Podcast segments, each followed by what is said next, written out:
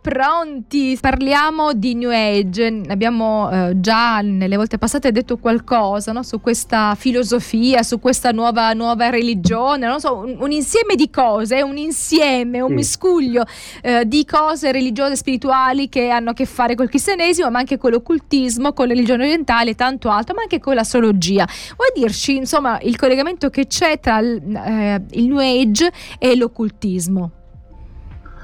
Ma guarda, lo esprime molto bene l'autore che ho citato anche l'altra volta, è uno dei più grandi storici delle religioni, Mircea Eliade, no?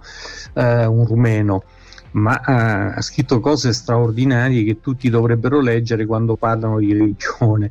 E, um, in un passaggio molto importante dice quanto segue, lo cito perché è un aggancio per, con quello che poi abbiamo detto e diciamo con um, il movimento New Age. No? L'occulto viene utilizzato come un'arma potente di ribellione contro l'establishment borghese e la sua ideologia. Quindi ecco, già c'è questa idea che certe religioni o pseudo religioni sono create proprio come antagonismo. No? Una volta si faceva la barricata, si, parlava, si, passava a un partitino di estremisti di destra o di sinistra e in questo caso invece ecco, c'è questa idea di uh, avvicinarsi all'occultismo. Questo l'ho citato io. Poi invece Eliade continua. È in gioco un rifiuto della religione ufficiale, delle etiche, dei costumi sociali ed estetici contemporanei alcuni di questi artisti non sono solo anticlericari, come del resto la maggior parte dell'intelligenza francese, ma sono anche anticristiani.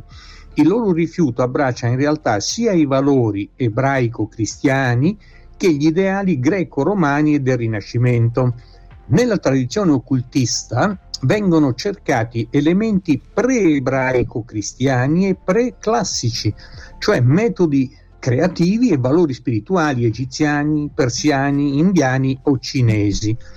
E poi conclude mm, in qualche modo con una domanda retorica Mircea Eliade ma quale poesia esisteva prima di Omero? E Mallarmé risponde i Veda. Ecco, quindi i francesi si avvicinano all'induismo, ai Veda, diciamo, alle tradizioni orientali, quasi per distruggere le basi della filosofia occidentale. Alcuni invece ci trovano qualcosa di molto interessante, però Mircea Eliade dice praticamente che queste sono le basi eh, no, non lo dice lì esplicitamente, ma lo fa capire, sono le basi del New Age moderno. No? Infatti nel 1971 eh, un gruppo di intellettuali, De France, Frichet, Morin e Petrosian, hanno dato alle stampe un volume dal titolo Il ritorno degli astrologi, in cui espongono e analizzano praticamente i risultati di una indagine eh, basata su dati dell'Istituto francese della pubblica opinione. E già allora, quindi nel 71, che comunque a livello politico è un'epoca di rivolgimenti sociali, no? eh, già allora si metteva in evidenza lo spiccato interesse per una credenza che è appunto occulta, no? quale l'astrologia, da parte dell'opinione pubblica francese. E questo interesse non è cresciuto solo in Francia, insomma, assolutamente, no? E Morin, in questo volume citato, che io qui, insomma, nella mia libreria, metteva in risalto il fatto che l'attrazione della gioventù per l'astrologia, per esempio, deriva dalla crisi culturale della società borghese e quindi eh, è, è, una specie di nuova gnosi, se vogliamo, no? che in questo nuovo contesto sociale diventa una concezione rivoluzionaria che viene poi abbracciata in effetti dalla, eh, dall'era dell'acquario, dal movimento dell'era dell'acquario che sarebbe il New Age come lo conosciamo. Eh, prima si pensava che fosse appannaggio di sempliciotti e creduloni, no? ma gli intellettuali hanno fatto diventare una scienza occulta vera e propria, cioè l'astrologia, andare a consultare l'oroscopo, no? E, e lì, mh, per un discorso che noi stiamo facendo in un altro settore, quello delle profezie, va notato che tutto questo rivolgimento accade intorno al 1840, 50, 60, insomma metà dell'Ottocento, quando tutto in ogni ambito, quindi sociale, politico, religioso, c'è una specie di rivolta contro Dio e contro la religione ritenendo Dio e la religione qualcosa di prescientifico, mentre l'astrologia incomincia a diventare un fatto, diciamo, molto importante.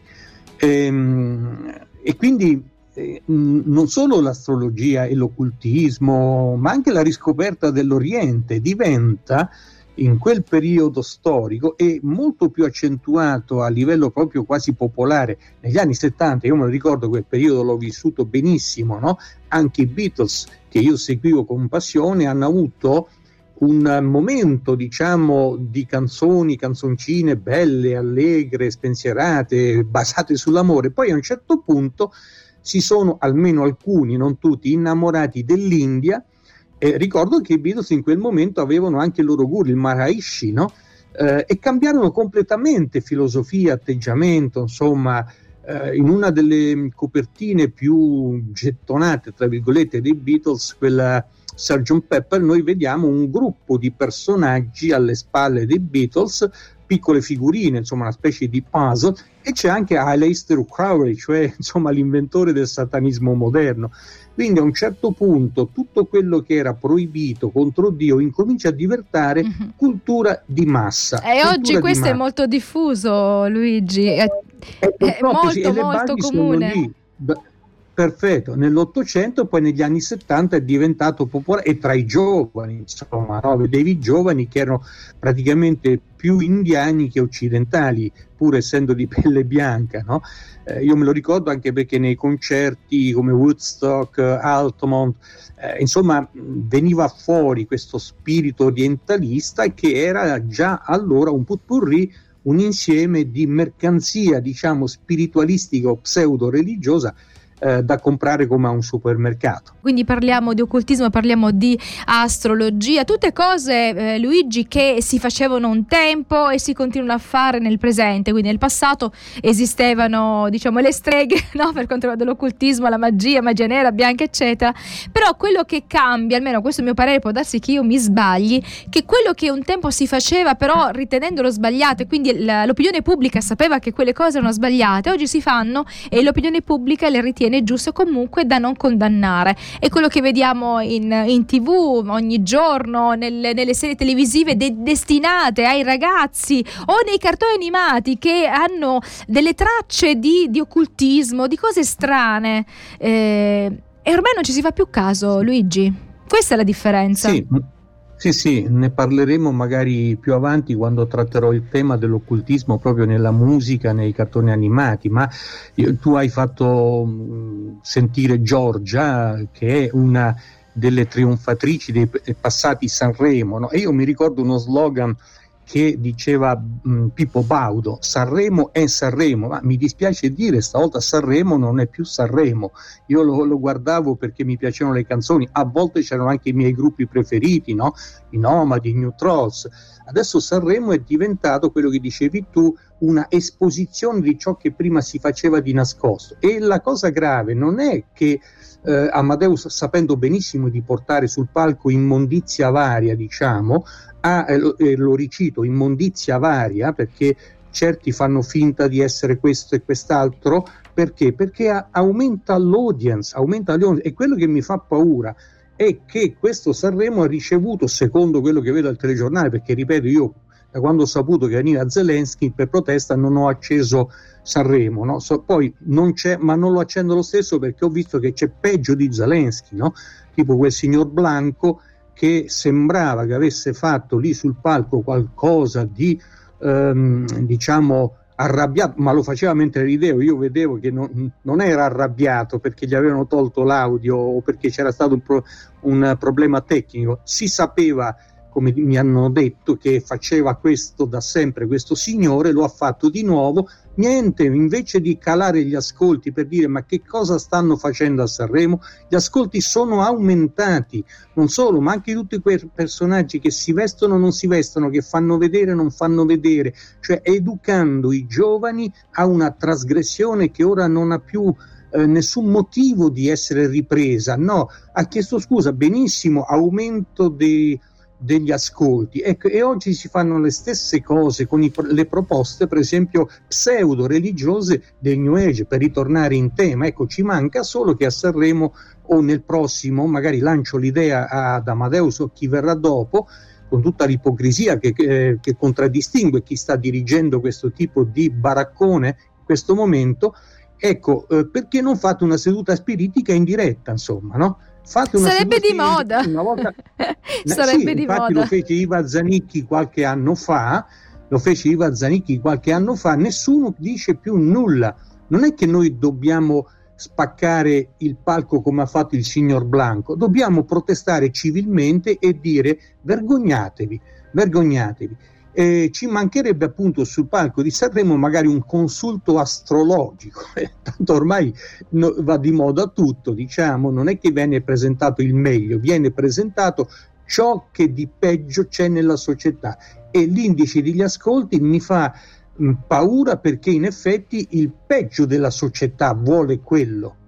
Ed è un gran numero, nel senso che comunque ed questi ascolti... Numero, ed è un gran numero, si sono vantati tutti di questo eh, share altissimo, anche i dirigenti della RAI, dopo un primo finto pentimento, noi non vogliamo assolutamente partecipare a ciò che ha fatto Blanco, non vogliamo sostenere Fedez, un altro che fa scena sul palco e che strappa ma, ma, quando mai, insomma? Questo lo facevano negli anni 70, quando bruciavano le chitarre, quando eh, facevano altre cose ancora più... Ecco, però dopo sembra che sia finito perché sembrava che la gente fosse diventata più acculturata, invece no, stiamo regredendo e il tema del New Age lo fa capire, cioè la gente oggi non esce di casa, a proposito di astrologia, se non legge l'oroscopo. E allora io vorrei dire alcune cose scientifiche che riprenderemo. Mi, mi scuserete se mi sono fatto prendere da questo. Allora, da magari dai un cenno, dai un cenno, Luigi, perché siamo proprio alla fine. Dai un cenno per poi rimandare la prossima volta. Sì, appunto, diciamo, l'astrologia è, è un, un bluff assolutamente. E gli scienziati dicono: se tu ti vuoi fidare delle stelle, sappi perlomeno che non sono le stelle così come te le disegna Fox o qualche altro astrologo. Due stelle come Cassa e Centauri nel costellazioni che sono differenti come Cassiopea e Centauro sono una boreale, l'altra australe e distano fra loro 2,5 anni luce. Al contrario, due stelle invece della stessa costellazione, come per esempio Rigel Bellatrix in Orione, sono separate da 500 anni luce, benché siano visibili insieme nel cielo. Quindi quando uno dice io sono sotto il segno di, sappi che quella costellazione non esiste per niente perché se la vedi di lato le stelle sono distantissime tra loro, non hanno quel disegno che ti fanno vedere insomma mm-hmm. in maniera piatta. Quindi pensare che quella eh, costellazione abbia un'influenza vuol dire proprio essere tornati al tempo delle caverne. Lì almeno disegnavano eh, diciamo eh, dipinti che erano simili a quelli che disegnò nei nostri giorni Picasso, insomma erano molto più intelligenti di quello che siamo noi che ci vediamo di un disegno nel cielo che un astrologo ci dice avere influenza sull'amore, sul denaro, su altre cose. Veramente ora capisco perché Sanremo ha tanti ascolti. Mi dispiace essere così cattivo, ma bisogna anche protestare civilmente, ma protestare. Allora Luigi, noi ci risentiremo la prossima settimana e ognuno faccia le proprie riflessioni. Perché guardiamo certo, ciò che non certo. ci piace, no? Perché guardiamo qualcosa che non idea, approviamo. Certo, certo. Buona giornata.